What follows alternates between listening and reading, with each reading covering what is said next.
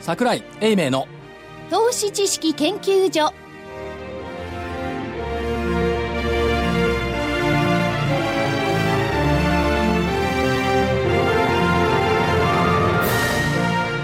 皆さんこんにちこんはにちは。桜井英明の投資知識研究所のお時間でございます本日もスタジオに桜井所長桜井でございます雪の中ちゃんとおります ねえああこれ放送金曜日だもんねそうで木す曜日は雪の中なんですよねこう今日はあの都心で雪になりまして11月の雪降るって37年ぶりあ54年ぶ54り年ぶり。だそうでございます昭和37年とかって言ってまし記たね。憶にないな生まれてたけどないでしょ。そうですか、はいそして正木隊長まさきです、こんにちは。福井主任研究福員井です。よろしくお願いします。で加納内彩子ですよろしくお願いいたしよまろすしくお願いします。こう都心に雪も降るというような状況が木曜日ありましたがつまりねはい地球は温暖化なんかしてないってことですよあの、厳密に言いますとですね、今、間氷期ってやつで、氷河期と氷河期の間なんですよ。おうかんぴょう間氷。で、これからまた氷河期に入間る。そう。 あの辺の美味しいやつ。バカなこと言ってないで。いやだから ね、その地球温暖化っつうのはね、京都議定書とかなんとかいろいろやって、ね、パリ宣言とかやってるけど、本当に二酸化炭素が温暖化の原因なのかってまだ証明されてないんだないですね。ああそれね私のあの陰謀論大好きな友人がよく言います おねー陰謀論好きですね。いや、それもう何十年も前から、それは原因はなくならないとのと一緒で、七不思議の一つなのよ。なんかねラニーニャだそうですよね今度ね去年からあ、それ怒ってる現象として。現象としてはね、だから温暖化でそれが起こってるわけでもなくて、だから温暖化してるんじゃないんじゃない寒冷化してるっていう人もいるんだよね。でも定説ではね、あれだけ、えーいろんな優秀な学者が言ってるんですから、そうかもしれないんですけれども、その他の意見も出てるってことですよね。だから原因はわからない。そう、原因わからない。つしまりかし、原因は、小学校の時からなくなるなくなるって言われたんですけ言どわれたそれはなくなった原因聞いたことないですよ、それだって国会油田なんか枯渇すると言われたのに増えてるもんそうそう、増えてるの。まあ、それは採掘の技術が高まったってのはあるんですけどね。マーケットとかいろんなところで言われるね、定説とか常識っていうのは間違ってることもあるってことですよねい。や確かにねだってあの社会科の歴史の教科書で習ったあのいい国作ろうとか変わっちゃいますからねやめてほしいなと思いましたけど僕なんか、あの、小学校の時の教科書、カラフトって言うんですかサハリンって言うんですか、半分赤かったですからあね。あ、地図で。地図で。おーなんで赤まいあのまかよくわあ、かん福井なさい。ん戦後の教科書だから、じゃあ、正木さんのちょっと先輩なんか、なんか墨で塗ってたらしいよ、教科書。バカなこと言ってないで。え墨では塗ってないですよ。ちゃんと書いてありまいしや、たよ。正木さん、ち白くなょっちょてっましたとよ。上っつったじゃん。ち正ょ木っさとんと上言でってす。はい。でね、悲しいことが一個あったの。なんですか 何が起こったこの間ね、銀座線というのに乗ってたんですよ。はいで、正木さんと一緒に乗り込んでったら、ええシルバーシートっていうのが一個空いてたの。はい。で、ほら、おじさん空いてるから座んなさいよって言って、座らせてあげたら、横にいた男の人が二人立ち上がって、席譲ろうとするわけ、私に。そう。人生桜井さん、も人生初めてね、シルバーシート底になったかと思ってね。いや、そういうのはね、あの、ショックでもなんでもなくて、あの、ちゃんと感謝して受け入れるべきですよ。だから受け入れろっつってね。そうそう、受け入れ座るらべきせですよた。当たり前じゃない。うん、そうです。人の行為はね、無理しちゃいけない。誰が見たって年寄りに見えんだから。 そうです。じゃあ、正木さんと一緒にいたから同じ年齢に見られたんだと思うんだけいや、どそさ。んなことそんなことないよね。まあセットだからセットで座った方がいいかなって思ってそくれでれもたそかもしれのません、けでどねも、お年寄りなんかよく席をお譲りすると、結構ですっていう人いるじゃないですか。いますねそれはね、礼儀としてね、座るべきです よね。受け入れるべき。そう。その前に若い奴は立てってこ とです。いや、あれね、譲るの悩むのね、あの、赤ちゃんをお腹にいる女性なのかどうかがわかんない。あの、バッチつけてるとわかんないけど。まあね。ああ、ねお太りになったっていうことなので すか。方なの失礼ですからだかね。ら、おかつに言えないんだ。あれ、結構ね、微妙なんだよね。だからあの前に座る人はそういう人にあ出会ってほしいね。そうすると遠慮なくゆ譲れるじゃないですか。まあ、そういうことがあって、はい愕然としたよ休み明けですが、そんなこと大したことないよね。史上最高値をニューヨークは更新してきた。 1万9000ドル台。ねえ初の1万7000、でも記憶の中でさ、ニューヨークダウって一回2万ドルつけたような記憶もあるんだけどないんだよね。ないよ。なないんでですねそ。の記憶があるんですかいや、IT バブルの頃になんか、わーってさ、あのトレーダーどもがやってたのが、あれ、あれ2万ドルじゃなかったかと思ったら違ったんだよね。ニューヨークダウの方であんまり IT バブルで買うもんがない んです。あの時はナスダックしか見てませんでしたねえそうからだそねう。でも、ナスダックで過去最高値更新でしょあげくの果てにラッセル2000なんか14日続伸だよ。いやだからあのトランプさんでちょっと変わってこう大型重工場帯に行ったかと思ったらそうじゃないですねみんな高いですよ、小型も。だって S&P500 で7%上がってんだよ。あそうだ、SP500 も高値取ってますもんね。だって、どこの企業だって、法人店の限定でね、32%から15%なんだから、みんな買っちゃうよね。うんえーいや、だって15%お金なるやねお金戻したらなるやさ、ねあれ昔やった時うんでもよくんだ、レパートリー減税ってあれ5.25%下げたんだよ。35%。そうそう。そう。したらどうなんので、40兆円金戻ってきたんだよ。すごいよね。 40兆円。今度イギリスのメイさんもね、税金 G20 で一番安くしますとか言ってます言もっんてますね。うん。だからみんな財政問題どうするんでしょうね。財政問題金繰りしてたってことですよね。きっとね、インフレが全てを救ってくれると思ってる。というかもかもしれないね。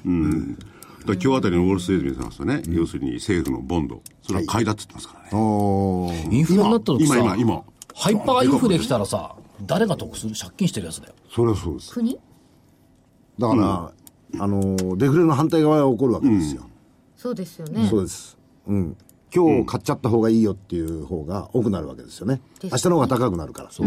でまあまあ、ハイパーとまでいかないけど、インフレの時はまあ、だからあんまりハイパーになると株も下がるけどね。ですね。うん、経済買う的やついになくなる壊れちゃいますからね、しか普通にしイね、ンシスフテムレだがったね。ら株に移しておきましょう。もちろんですよね。もちろん。そういう流れですかそういう流れですよ。だってさ、定期預金してだって倍にすんのに7200年かかるんですよ。倍にすんのに。 ?7200 年って何時代株普通に買ってたら配当だけで36年持ってれば倍になるんだから。どっちがいい ?7200 年。7200年ったら72世紀だよ。どっちがいいって選べるものではありませんでしょ、まそれだも紀元21世紀だよ。 いや、だからそう考えてんだ。数千年待つか、三十何年待つか。待てないでどっすちも待てないから政府はバンバンやっちまおうぜって魂胆なんだよ。そんな生き物いませんよ。まあだけどそういう意味では、あの、価値観変わってきたんじゃないのんどう変わってきたの要するにその負け犬根性チックなね、デフレが心よいなカンフォタブルっつう世界からね、やっぱりインフレだから、早めに物買っとかなきゃいかんかもしれない。ちょっと買ってきてない、物を上がるかもしれない。うん、だからその時にね、じ当然給与上がりますよね。上がってくれればね。上がってくれる。しかしアメリカですらね、50%近い、もう超えてる人間が、いわゆる定期、しあの、雇用者じゃないんですよ。はいはい非正非正規なんですよ。そういう時に、そうしたらどうするかっていう話になりますよね。まあ極いいや論それは極論するとね、いや別に非正規だって、ちゃんと働きゃ給料もらえるでしょ。もちろんもちろんほ。ら極論すればよトヨタさんねあの非正規の方を正規雇用化するなんて話もただ、ああるでしょわ若手の方々はやっぱり安心感とかそういった意味ではやっぱり定期雇用の方がいいんだろうと思いますけども、でも世の中に非正規雇用、私みたいな人たくさんいるよ。いますよ。非正規雇用私。ね業種みたいなもんよ。うん。そう、あ、そうも知れない。あ、そうもしれない。そそうう。私もこの人の場合には、自主的に、ね、あの、自営業を選んでるですよ選んでるねそうです。いつどこで消え去るかいわやかそれらはない。大きな違いだよ。確かに無理やりそうなっちゃう人と、自分で選ぶ人と。そう。言っときますけど、僕はあの入社試験受けたって今受かんないよ、どこ受けても。それと、それは僕はもう取らないと思うよ。年齢制限そ的れはに。また別の問題でしょそれでインフレに戻って、インフレからもっと戻っちゃう。そうん、インフレに戻ってね。う。相場の真髄は、やっぱりね、物が上がるんであれば、今消費することも大事。ね。それから、お金が高くなる前に、海外を見ることも大事。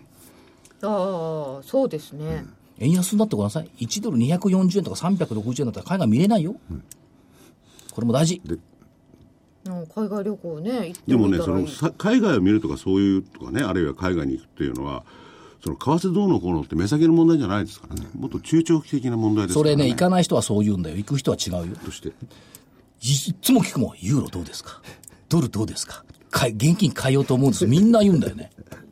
それは旅行に行くとかね。行く人。まさきさんだって言ってたよ、この間。ニューヨーク行くのに。好きな人とかそれ行っちゃった方がいいよ別にねもともと行く予定がある人はかなりこう機敏に行動しますよ、だからといってね、昨日買って、来週買ってもそんなに大きくは変わんないんですけどね。で、もうもう行く人はね、計画的な人は、もうすでにこう、ドルに移したりなんかしてるんだよありね。ますよね。だからそのそんねなもん、金融面だけじゃなくてね、実態面でやっぱりグローバルっていうことを考えないといけない。グローバルももう死後になるかもしれないですけど、考えなきゃいけないことってありますよね。でしょという意味で今日はゲストに来ていただきました。はいそうです。本日のゲスト株式会社エボラブルアジア代表取締役社長吉村秀樹さんですこんにちは。えーエバラブラアジアの吉村でございます。よろしくお願いします。よろしくお願いしますお願いしまお願いすしますえーエボラブラジアさんはご存知の投資家さんは多いと思うんですが、大きく分けると事業3つですかはい。オンライン旅行事業はい。訪日旅行事業インバウンドですよね、はい IT オフショア開発事業、はいこの3つで分けてよろしいでしょうかはい。この、えー、3つの事業をやらせていただいておりまして、一番メインがオンライン旅行事業で、ここの商材は国内航空券が一番メイン商材になります。国内航空券のウェブ販売でしたら業界最大手でございます。そうなんですよ、はい。 OT OTA っていうのはこれなんですか OTA 業界っていうのは、えっと、オンライントラベルエージェントの略でして、い、わゆるあのオンライン旅行会社のことでございます。で国内線全航空会社と直接契約したはい。これって結構大変なことなんですよね、はい。で、これが、あのオンライン旅行会社の中で、あの、国内線全国会社と契約をしているのは当社だけでございまして、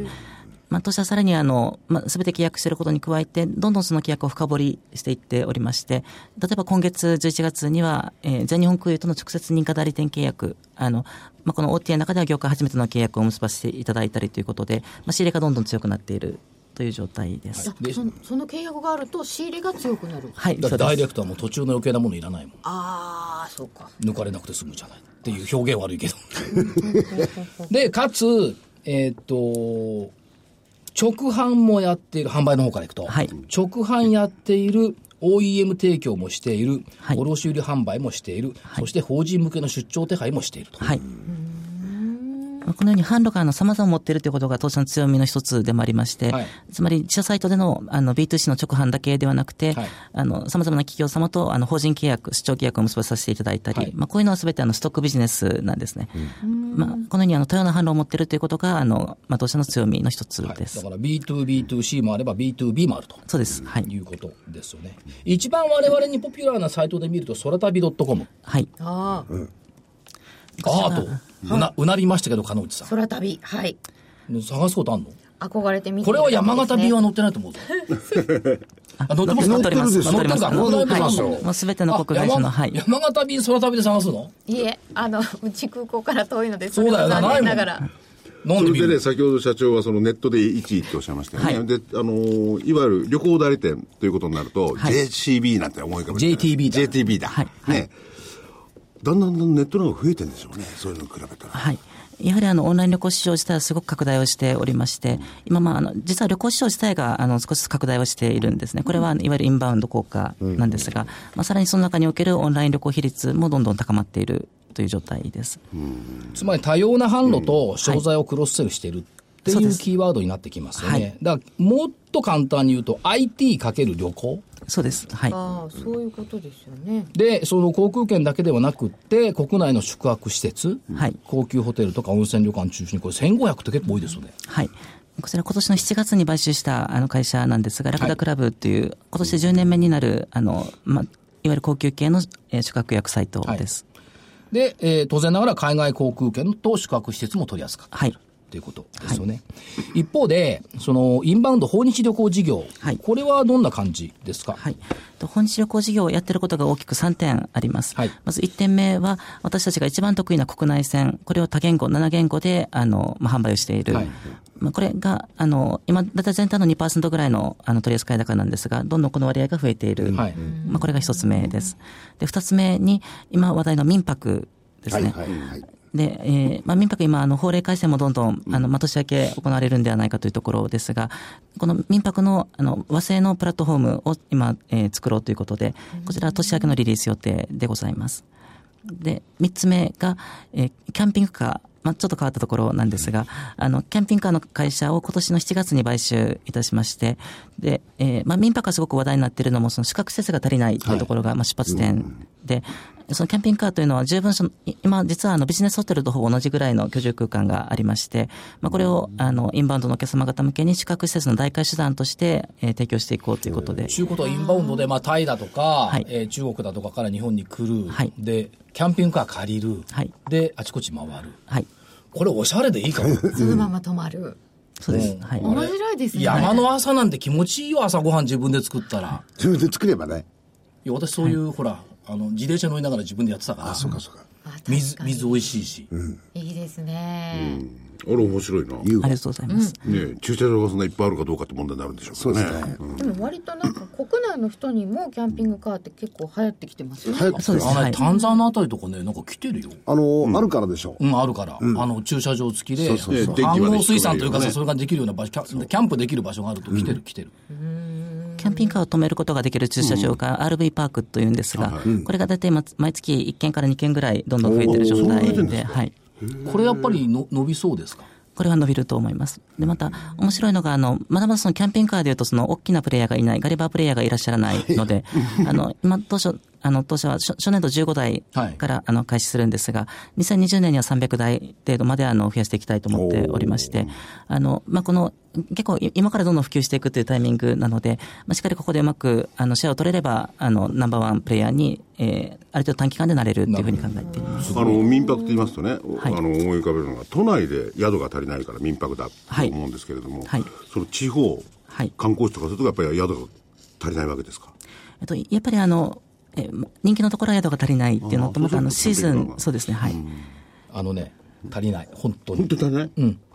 ああそうだいろいろ日本中動き回ってるから、取れない。ちょっと緩和されてきたけど、取れない。あと首都圏近郊、なんか富士山好きな人多いのかどうか知らないけど、御殿場とか満帆だもんね。あとね、富士山好きな人多いですよ札幌、神戸で一番取りにくかったのは大阪。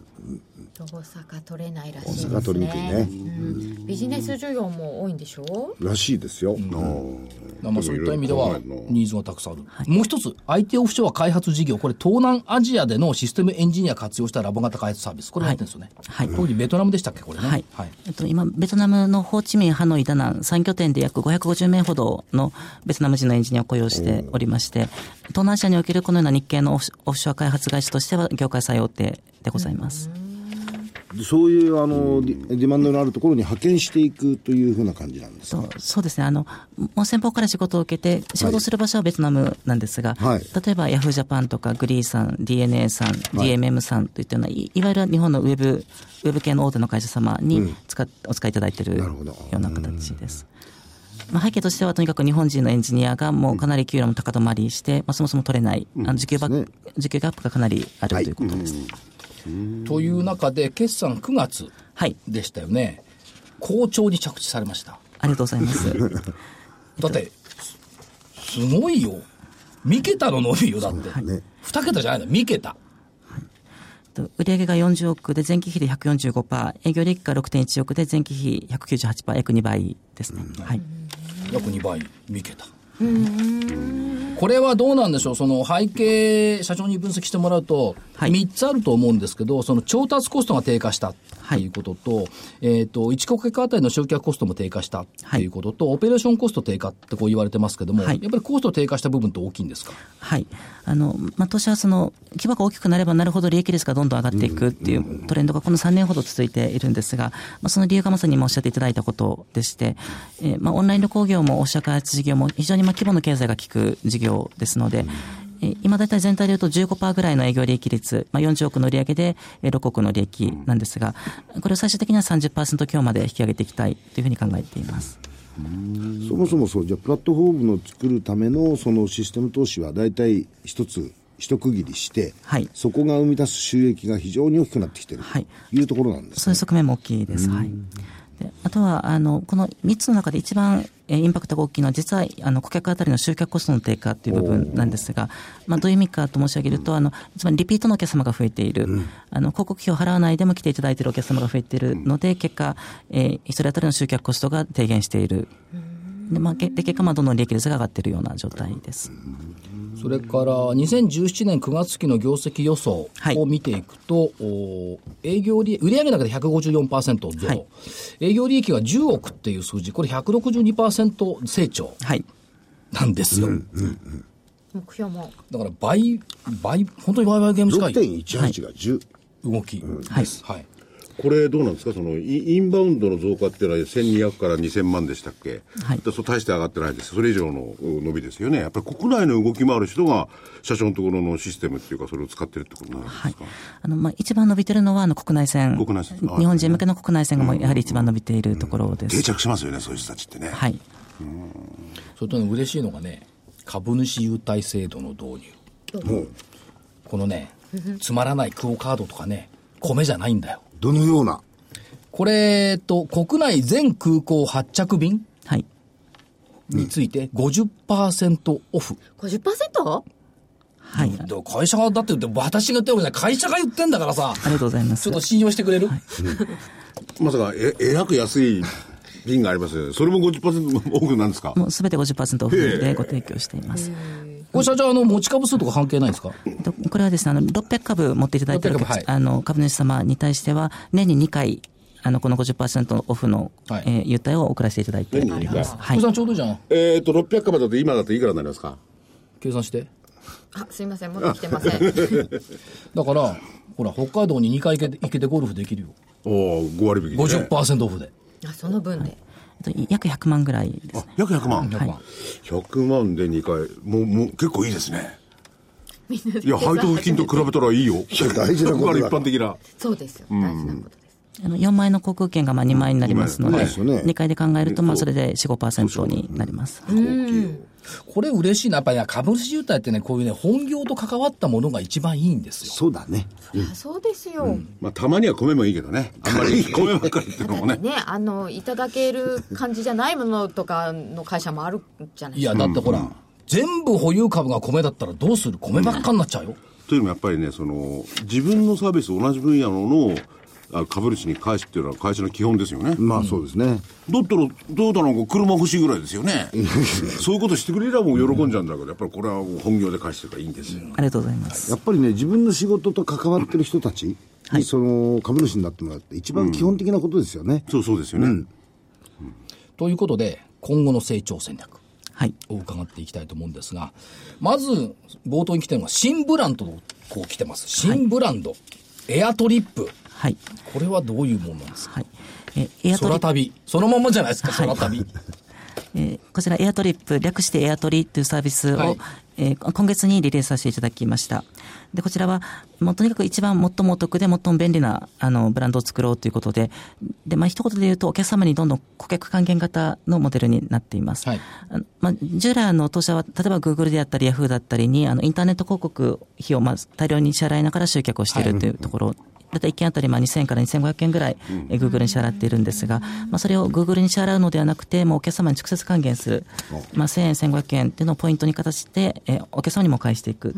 えー直接還元モデルの、えーブランドになります。これはやっぱりあの、御社の知名度、それからあの、ウェブの知名度向上があったからこれができるようになったってことですそうですねはいそういうことですね。はいはい。で、まあ、もう、お客様はどこで買うよりも、当社のこのエアトリーで買うのが、まあ、一番ポイントがたまる、まあ、一番お得な、あの、まあ、購買活動になるという形になります。で、えーっとね、航空券購入代金の2%をこれポイントとしてお客さんに還元される。そうです。はい。で、オープン記念4%となってますが、これもう終わっちゃったんですかあ、まだ続いて。まだ続いてますね。そうですか。で、このポイントは、えーっと、航空券に利用するだけじゃなくって、まあ、ギフト券とか電子マネーとかいろんなものに交換ができる。はい。いわゆるあの T ポイントであったり、スイカ、アマゾン、あの、いや、あの、航空会社のマイレージにも変換することができます。まあ、つまりほとんど現金同等物のような形ですね。そうか、これ進んでいくとフィンテックになるんだ。ですね。同じことですよ同ね。じですよね。ポイントってフィンテックになりますからね。はいそうですね社長狙ってんですか、そこ。もうぜひそういうふうに。やっぱりそうはい思ってます。はい。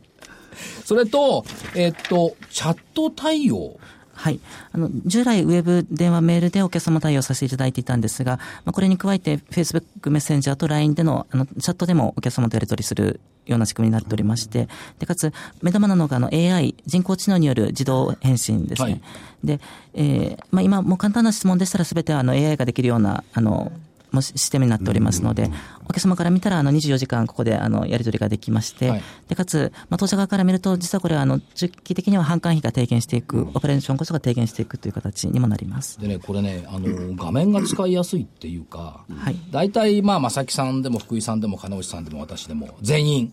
絶対料金比較しますよね。しますね。それから、都合のいい便を探しますよね。そうです何時に着くやつ。それ大事です。ね。向こう行って暇があっちゃいかん。ちゃんと働かなきゃいかん。で、なるだけ安いやつ。出張料費も限界があるし。これが一発で見えるんですよね。はい。比較してくれる。比較してくれるの。えー全航空会社の全研修、LCC も含めてが、あの一発検索できますので、あのまあ、それぞれの国、まあ、あの、そこで見れると、まあ、全部が買えるという形です。で、もう一回戻ると、いさっきのポイント還元が、はいあの、マイレージもポイント還元できるわけですよね。はいということはこれ、ここのポイントで使うのが一番有利な気がするのよね。両方持っていて。両方ってのは穴とかね、ジャルとか持っていて。会社すごいこれ優れもんじゃん。で要するに御社のこの、エア取りはい。使ってポイントもらって、で、自分で買えりゃいいって話ですよね。はい。あの、まあ、国会社マイレージは、あの、投資で買っていただいても全て貯まりますので、ある意味、まあ、投資で買うのが一番、まあ、ポイントが貯まる。そうかダブルポイント。ダブルポイントそうですね。はい。社長、こういうね、あのーえー、とコンピューターとかパソコンを用いた、はいこういうシステム、はいそれ海外でもやってるとかあるんですか大手ははい。えーあそうですねあの海外でいうと、例えばエクスペリアさんとか、ブッキンコムさん、あの大きなったところ、ことあるかもしれないんですが、まあ、こういうプレイヤーはやはりあのかなり進んでいらっしゃいます、システム対応ですね。でただ、まあ、当社はあの国内のプレイヤーとしては、とにかくその、まあえー海外であの今550人ぐらいその開発者のあのチームがいますので、まあ、そこまで大規模なチームを持っている、えーオンライン旅行会社としては国内では当社のみですので、あのこのシステムの強みはつ常にえー生かしていきたいと考えていま。ですパソコンからも、アンドロイドからも、iOS からも、各種 SNS からもいける。はいっ。ていうことで、えー総合旅行サービスプラットフォームっていう位置づけにこれ今後なっていくってことですね。はい。まずあの国内線からスタートさせるんですが、えーまあ、み民泊サービスも、えー年明けにはオープンしまして、えーまた国内海外のホテル、まあ、基本的にその全般的に予約ができるようになり、かつ全てまあポイントを返していくというものなんですが、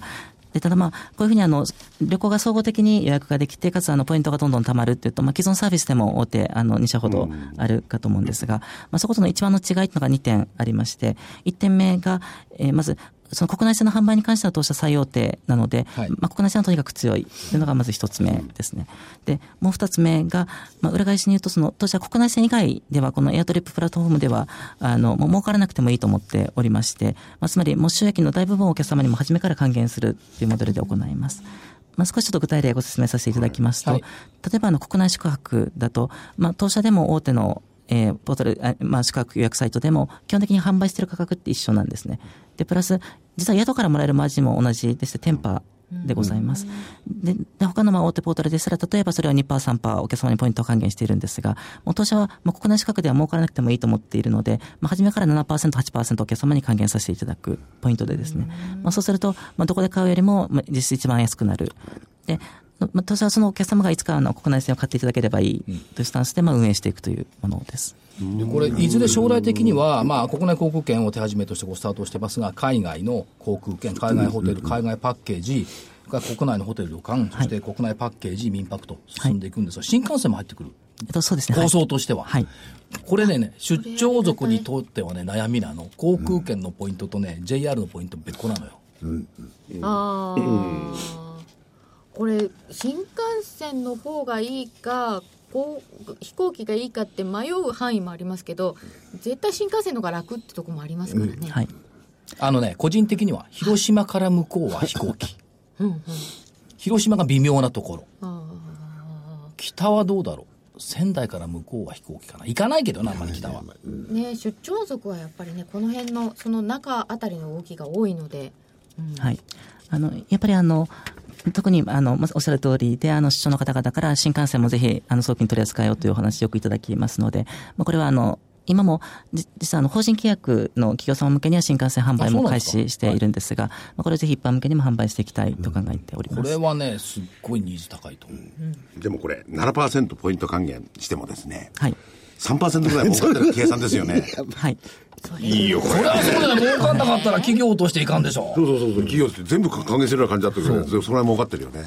でで個数号よりは額的には高いよねそういうことですね。で、これは、えっ、と、既存の空旅 .com からの導入、誘導とか、はい。マス広告もやってるんですか、これ。はい、であのもうできればテレビ CM を含めたマス広告をはい行っていきたいと思っております、またあの一番まあポイントがたまる一番好還元だからこその口コミも、口コミね、これ重要ですよね。はい、口コミですよこういうの、金持ちさんのは口コミ得意だと思いますよ。拡散させるの。もうぜひ拡散いただければありがとうございます。 で、まあ、このようにあのポイントをどんどん還元していくというと、あの、まあ、利益が毀損されるんではないか、営業利益率が下がるんではないかと思われるかと思うんですが、ただ、実際今、あの、当社 B2C に関して言うと、あらりの、まあ、半分以上、まあ、約半分を、あの、まあ、広告でかけている、Google に払っているという状態なので、あの、この、えー広告モデルではなくなる、エアトリップに関してはそのモデルではなくすので、お客様にポイント還元したとしても、当社に残る営業利益はより高くなるという構造になっています。まあね、この直感っていうのは海外でもいくつかこれで成功したビジネスもありますからね、はいぜひそういうふうな形にいってもらって、ユーザーがね、はい非常にそのいいあのメリットを受けられるような、はいあのものを作ってもらいたいですね。そうですね、はい。もうとにエかアく、、エアはい取りですよ、エア取り。エアトリーですね。はい。もうどこよりもお得で、どこよりも便利なサービスということで、あの、ととにかくこの1年間でしっかりこのエアトリブランドを確立させたい。で、あの、まあ、基本的にその国内線が一番メインにはなるんですが、今、その国内線といったらどこどこっていうブランドがまだ存在していないと考えていまして、例えば、あの、まあ、他社ですけども、あの、えー国内資格でしたら楽天トラベルとか、い高級だったら一級、海外ホテルでしたらエクスペディアとか、海外国券でしたら HIS、まあ、このようにすぐ第一早期するブランドって存在してると思うんですが、国内航空券といったらどこどこっていうのは実はまだ存在していない。で航空会社になっちゃいますもんね。そうですね、はい。でただ、今は結構その航空会社が今どんどん増えて、はいあの国内線もおりまして、実は今15社飛んでいるんですね。はいはいまあ、そうすると、一般ユーザーの方から見ても、その横断検索する、まあ、ニーズがすごく高まっていまして、ままあただそこのプレイヤーが、当社が今市場シェア率2%ぐらいで、まあ、ウェブでは採用手なんですが、まだまだその、要は、伸びしろがたくさんある。えーまあ、よく、取り扱い高で1000億に行きたいという、あの、まあ、目指しているんですけれども、国内線の市場が今1.5兆ぐらいですので、7%ぐらいのシェアを取れば、まあ、1000億届くんですね。まあ、これをとにかく早期に、えー実行したいと思っております。えー、7%。 1000億市場大きいですねこれねまあ、ナンバーワンの取り扱い高っていうのもあります。市場そのものは1兆5000億ですからね。はい。それは大きいし、これは減ることはないですもんね、どう考えてもね。で、えっ、と、従来事業でいくと、えー OTA で初めて、えっ、と、国内全航空会社グループと契約。はい。で、今年1月は、これは春秋航空中国、はい5月がバニラエア、8月がジェットスターと、えーシステム連携を開始した。はいで、ANA はい。とは、11月ですかまだ先、あ、今月ですね、これね今月ですはい販売力強化していった。はい。いくと。なこれ初めてでしょはい。あの、独立系のオンライン旅行会社として初めての契約になりまして、あの、まあ、非常にこちらで全日空様との関係が強固になったというものになります。ということですから、多様な販路、多様な仕入れ、はい。リピーターは増加していく。リピーターが増えるってすごい皆さんこう望むところじゃないですか、はい。そうですよね。で、まあ、航空券市場さっき1兆5000億って言いました国内旅行市場10兆円ですからね。はい。ああそうか、まだまだまだまだ資格であったり他にも、はい、多数あるという形です。そしてもう一つ。はい。もう一個あるんですよ。訪日旅行事業の中の民泊プラットフォーム。はい。えー和製ナンバーワン民泊 C2C プラットフォームを目指す。これはどうなんでしょうかはい。でえーまあ、民泊、今、さまざまな議論は、あの、ある、ございますが、ただ、いやっぱり根本的にこれだけ宿泊施設が、あの、不足していると、その民泊市場自体はもう間違いなく、あの、伸びていく、まあ、あの、法令の改正も含めて伸びていくと思っております。で、今、現状日本では、いわゆる、まあ、外資系の、えー、C2C 民泊プラットフォームが、まあ、あの、大きいという形なんですが、私たちそこで、あの、まあ、和製ナンバーワンのプラットフォームを作りたい。で、あの、今既存の外資のものとの違いっていうのが大きく2つ考えておりまして、まず1つが、あの、完全にその法に沿った物件のみを掲載する。今、やはりあの、何かと問題になりがちなのは、あの、そもそもグレーな、えー法律的には、あの、まあ、まあ、黒に近いものが運営されて住るか民ら。なんか文句出てますそうもんでね。すね。はい。それこれを、まあ、具体的にあの特区民泊と簡易宿場からスタートし、まあ、あの本に沿った文献だけであの来年度にはおそらく1万件ぐらいになると考えておりまして、まあ、とにかくこの本に沿ったもののみを掲載する、これが一つ目の特徴。で、二つ目が、えーメイドインジャパンの使いやすさ。ということで、まあ、外資のもの、あの、サービスっていうのが、基本的にやはりあの、基本外国人の方々が利用するのを前提としたような UI、まあ、ユーザーインターフェースになっておりまして、これあの、言語のやり取りにも含めて、まあ、ほとんどまあ英語でやり取りするのがまあ基本だったりするんですが、これに関してはもちろんあの外国人向けに多言語の展開も行うんですが、ただあの日本人の方があの、まあ、普通に使いやすい、えーユーザーインターフェースを、まあ、当初から実現させるというものです。これね、メイドインジャパンっていうところのね、和製ナンバーワンの民泊 C2C プラットフォーム。絵が出てるのもね、これ、かく葛飾北斎か。北斎浮世絵。あ、はいオフサイドですね、これね。いかにもって感じが。いかにも。ありがとうございまいすか。にも日本。そう。いいというふうに思います。ですね。あと、民泊の中にこれ、事前クレジットカード決済だとか、えっ、と、オンライン領収書だとか、えっ、と、自動 PDF 発行システム、こういったものもつけていくってことですね。はい。もうこちらは、あの、いわゆる先行大手が持っている中でも、その便利なものも全て取り込んで、でかつまた、あの、実は出張でも使えるんではないかと思っておりまして、まあ、出張の方々も使いやすいような機能を、あの、多数取り揃えております。まあ、あと、どうでしょう、コラボというか、まあ、あの、不動産会社とかマンションオーナーとか大工業者業者さんとか、そういったところとのやっぱコラボみたいなのも続けて拡大していくってことでしょうか、はいまあ、これまでもあのアンビション様であったり、DRS 様、またインベスターズクラウド様であったり、まあ、あの数多くの民泊プレイヤーの方々と業務提携させていただいてきたんですが、このプラットフォームを作ることで、まあ、より一層そのような提携はあの広げていきたいと考えています。で、えー今目指しているのは外国人向けの国内線販売シェア拡大。はいでえーこちらはですね、あの、まあ、日本人向けの国内線販売に関しては、そのとにかくエアトリっていうブランドを浸透させるということをが目的なんですが、逆に、あの、外国人の方々にその日本の国内線のブランドを浸透させるってことはもうほぼ無理ですので、まあこれはあの、定期販売なんですね。日本に興味がある人たちが見てるようなウェブサイトに当社のコンテンツを多言語で提供しておりまして、例えばジャパンガイドさんとかジャパントラベルさんとかなんですが、あの、こういうところから、あの、まあ、どんどん外国人の方の役をいただいているという状態です。ということで、既存事業に新ブランドが加わって、はい成長してきているという印象を受けたんですが、ありがとうございますはいもう一つですね、その、成長投資とか M&A って言ったところっての、社長の考え方どんな感じですか、はい、えー3月に上場させていただいてから、えーラクダクラブっていう国内資格予約サイトと、またエルモンテ RV ジャパンというキャンピングカーの会社、この2つを M&A させていただきました。でまあ、旅行業界というのは、あの基本的にやっぱり商材もかなりたくさんありますので、あのまあ M&A がすごく適している、えー業界なんじゃないかと思っています。ですので、今後ともあのいい案件がありましたら、積極的に M&A はあの実行していきたいと考えています。これやっぱり、あの、本業に絡んだところでの M&A ということで考はいえてよろしいですね。はいそれから、もう一つは、えっと、先ほどもちょっと話がありました。拡大してきたことにより、セスケール化してきたことによって利益率が大幅に増加してきた。はいこのスケールメリットっていうのをやっぱり今後出していかれる方向を持ってるってことでしょうかそうですね、はい。やはりあの、まあ、規模がどんどん大きくなればなるほど、利益率も高くなるので、つまり結果、掛け算で収益が良くなっていく。まあ、このような、あの、実際この3年ほどはずっとそのようなトレンドでして、えトレース買いとかよりも売上が、売上よりも利益が伸びているという状態なんですが、まあ、これはしっかり維持をしていきたいと考えています。これ利用者の人数なんてどのぐらいなんですか、はい年間に今、国内線でいうと150万人ぐらいが買っていただいております。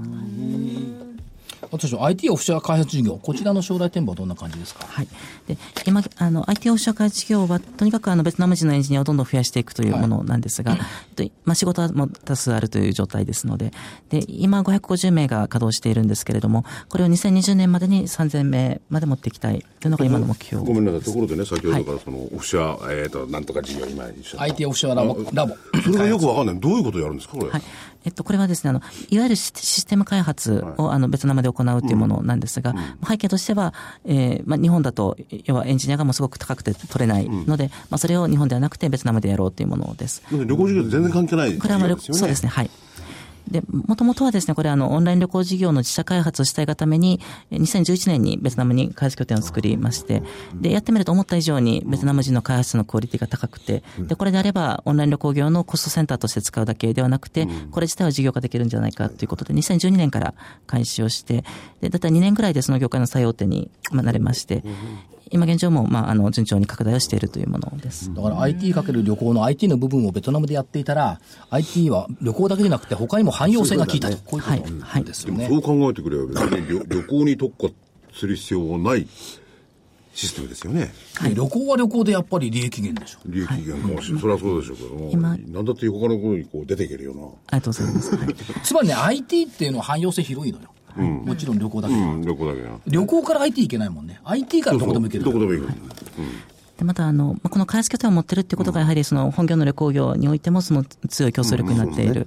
何かしらやっぱりオンライン旅行業って、そのサービスをブラッシュアップしようとすると、全部システム開発タスクになりますので、あのそこは当社のあの強いあの強みだと思っていまだす。からいろんな航空会社のいろんな便のいろんな値段を同時に見れるっていうようなシステムが当然そこから出てくるってことそうですね。はい。そして2020年、そんな先じゃないですよね。は3年後ぐらいですもんね。はいえー取扱高1000億円。各事業でナンバーワン。はい。国内線ナンバーワン。インバウンドナンバーワン、IT オフィシャル開発、日経ナンバーワン。すごいですね。これ全部ナンバーワン目指してますけど、 どうですかはい。で、まあ、実はまずあの国内線においては今現状もウェブ販売では最大手なんですが、ただああまりまだ誰にも知られていない最大手、つまりシェアが取れていない最大手なんですね。まあ、これをあの誰もが知っているブランドに育てていきたい。まあ、その上で圧倒的なナンバーワンブランドにしたいっていうのはがい国内線です。で、えっと、インバウンドに関しては、えーその、和製の民泊プラットフォームとしてはナンバーワンにえーなりたい。また、キャンピングカーのプレイヤーとしてもナンバーワンになりたいと思っています。で、IT 社会事業は、今現在は東南アジアにおける日系のオフィシャル開発会社としては最大手なんですが、これを東南アジアもっていうくくりではなくて、あの全世界の日系のオフィシャル開発の最大手になりたい。で、まあ、結果、えーと、前期2016年が277億の取扱高だったんですが、2020年には1000億の取扱高。で、取扱高というのはあの販売金額のことなんですが、で、えーこの場合、まあ、売上で約200億ぐらいになりまして、営業利益の育て約50億円ぐらいになります。まあ、これを、あの、あと4年後ですね、2020年度に、あの、達成をしたいというふうに考えています。まあ2020年に訪日外国人旅行者、政府の目標4000万人。まあこれはクリアするんでしょうね。ねもう市場も間違いなく、あの、もう非連続的に伸びてる状態ですので、あの、もう、あの、一つでやっていきたいと思っております。これね、IT オフィシャル事業の市場規模ってね、すごいのよ、結構。規模はね、規模が。どれだけ取れるかもね。それから絶、対足りないんですもんね、そうだコストは高いからね、うん国内でやる国内ではね、うん今後はあれですか、あの、新規の OEM の提供先だとか、そういったものをやっぱり増やしていくそうですね、はい。ということですかあねの、。OEM に関しても、基本的にはもう、あの、大きな媒体に絞って、大きな媒体、大きな旅行会社に絞って、今、あの、まあ、提案営業を続けております。で、こういうものが決まりましたら、またすぐリリースをさせていただきたい。でもジェットスターのシステムなんかすごいですよ。完全リアルタイムで空席表示。おお、早い者勝ちだ。ああ前もってじゃなくて今空いてるのが分かるんです、はい。で特にあの LCC に関してはもうあの、えっと時間ごとに、時間ごとにというのが、あの見る時間、検索する時間によっても、どんどん値段が、あのダイナミックに変わるというものなので、まあ、このように完全システム連携することによって、お客様に一番安いものをあの常にご提供できるというシステムになっています。これからちょっと考えようかな、出張するときに。ぜひ、はい、今早くないでしょえ早く今初めて知った。単独するというこれポイ早ント、得ポイぐらンいトポイントこっちの方がいいな、みたいな。今早割りだけだもんね。そうです、ほいで、あの、あれ、こう、お願いする時の、あれ、難しくないのよ。だってスマホでできるもん。はいあるいは言葉でもできる。はい、もうチャットで、はい、申し込みができます。でも言葉で答えてくれるのを AI でも答えてくれるん ですよ。言葉でも今そうなんですね、我々なんかよりよっぽどしっかりした日本語なんじゃないかい使やだうよ。だけどね、あの、シーズンのホテル取るのってすっごい悩むのよ。ああ、なりますで、。散々テーマしてさ、ここちょっと頼みますよみたいな、すごい泥臭い取り方してるんだけど、こっちの方が絶対いいね。いや、キャンピングカー、キャンピングカー。もう、その時札には幌行けないよ、キャンピングカーで。いや、あっちの借りればいいと。ね。楽しくなっちゃって他回っちゃうじゃないですか、帰ってこないよ帰。ってこないいや、ついでにそのままゴルフ場にも行けるよ。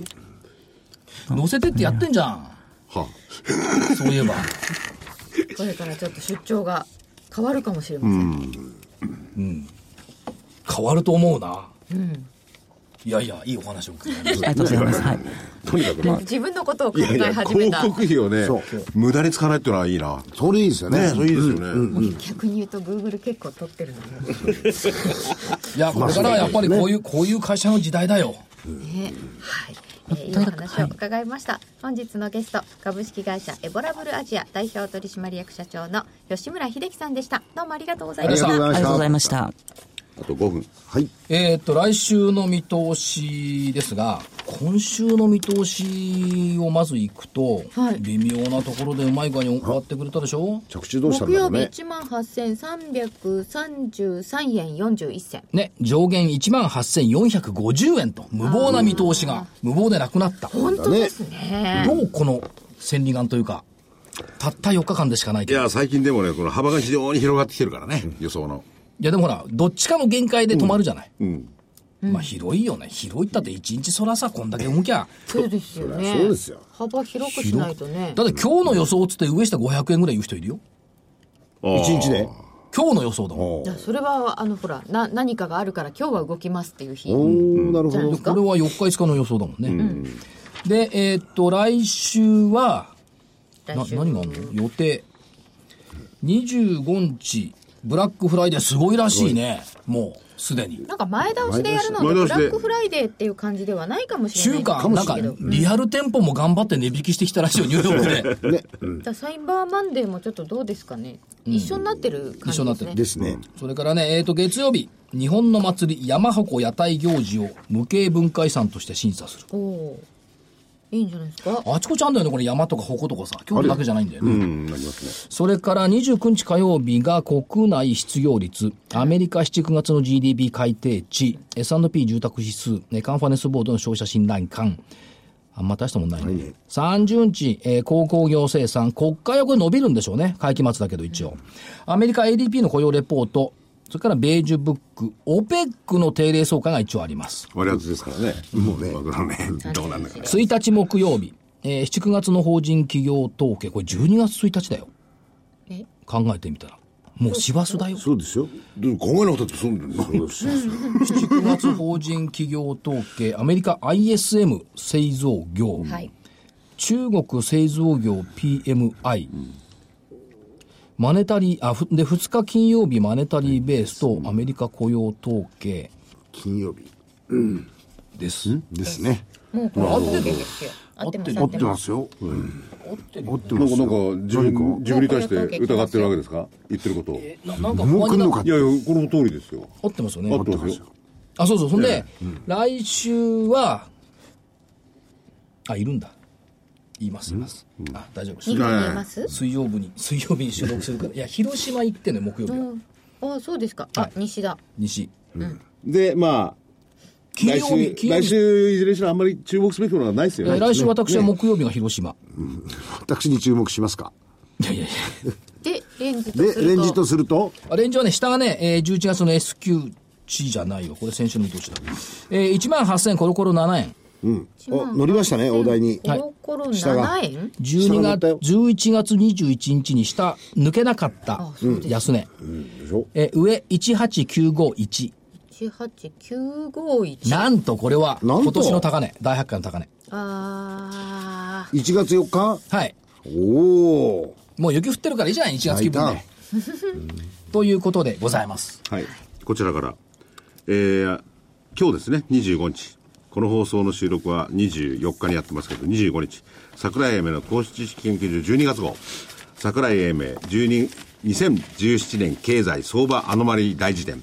まあ、特有日をこの中でずらっとですね、えー、英明所長があー教えてくれております。ぜひ、来年はこのアノマリー大辞典、アノマリーが効くかもしれない年になるかもしれない。一寸先は分かんないんですけれども、まあ、アノマリーも投資の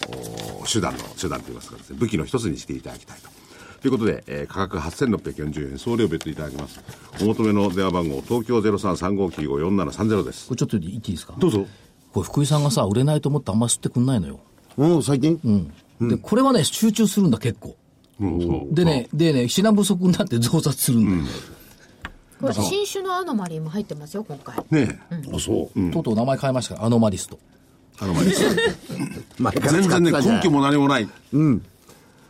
でも、それ通りになるのがアノマリーですからね。根拠がないところがいいな。ヤフーで引いてごらんなさい、アノマリーって。桜井めバーって出てくるよ。DVD のアジアン集とか。新聞にも載っちゃいましたもん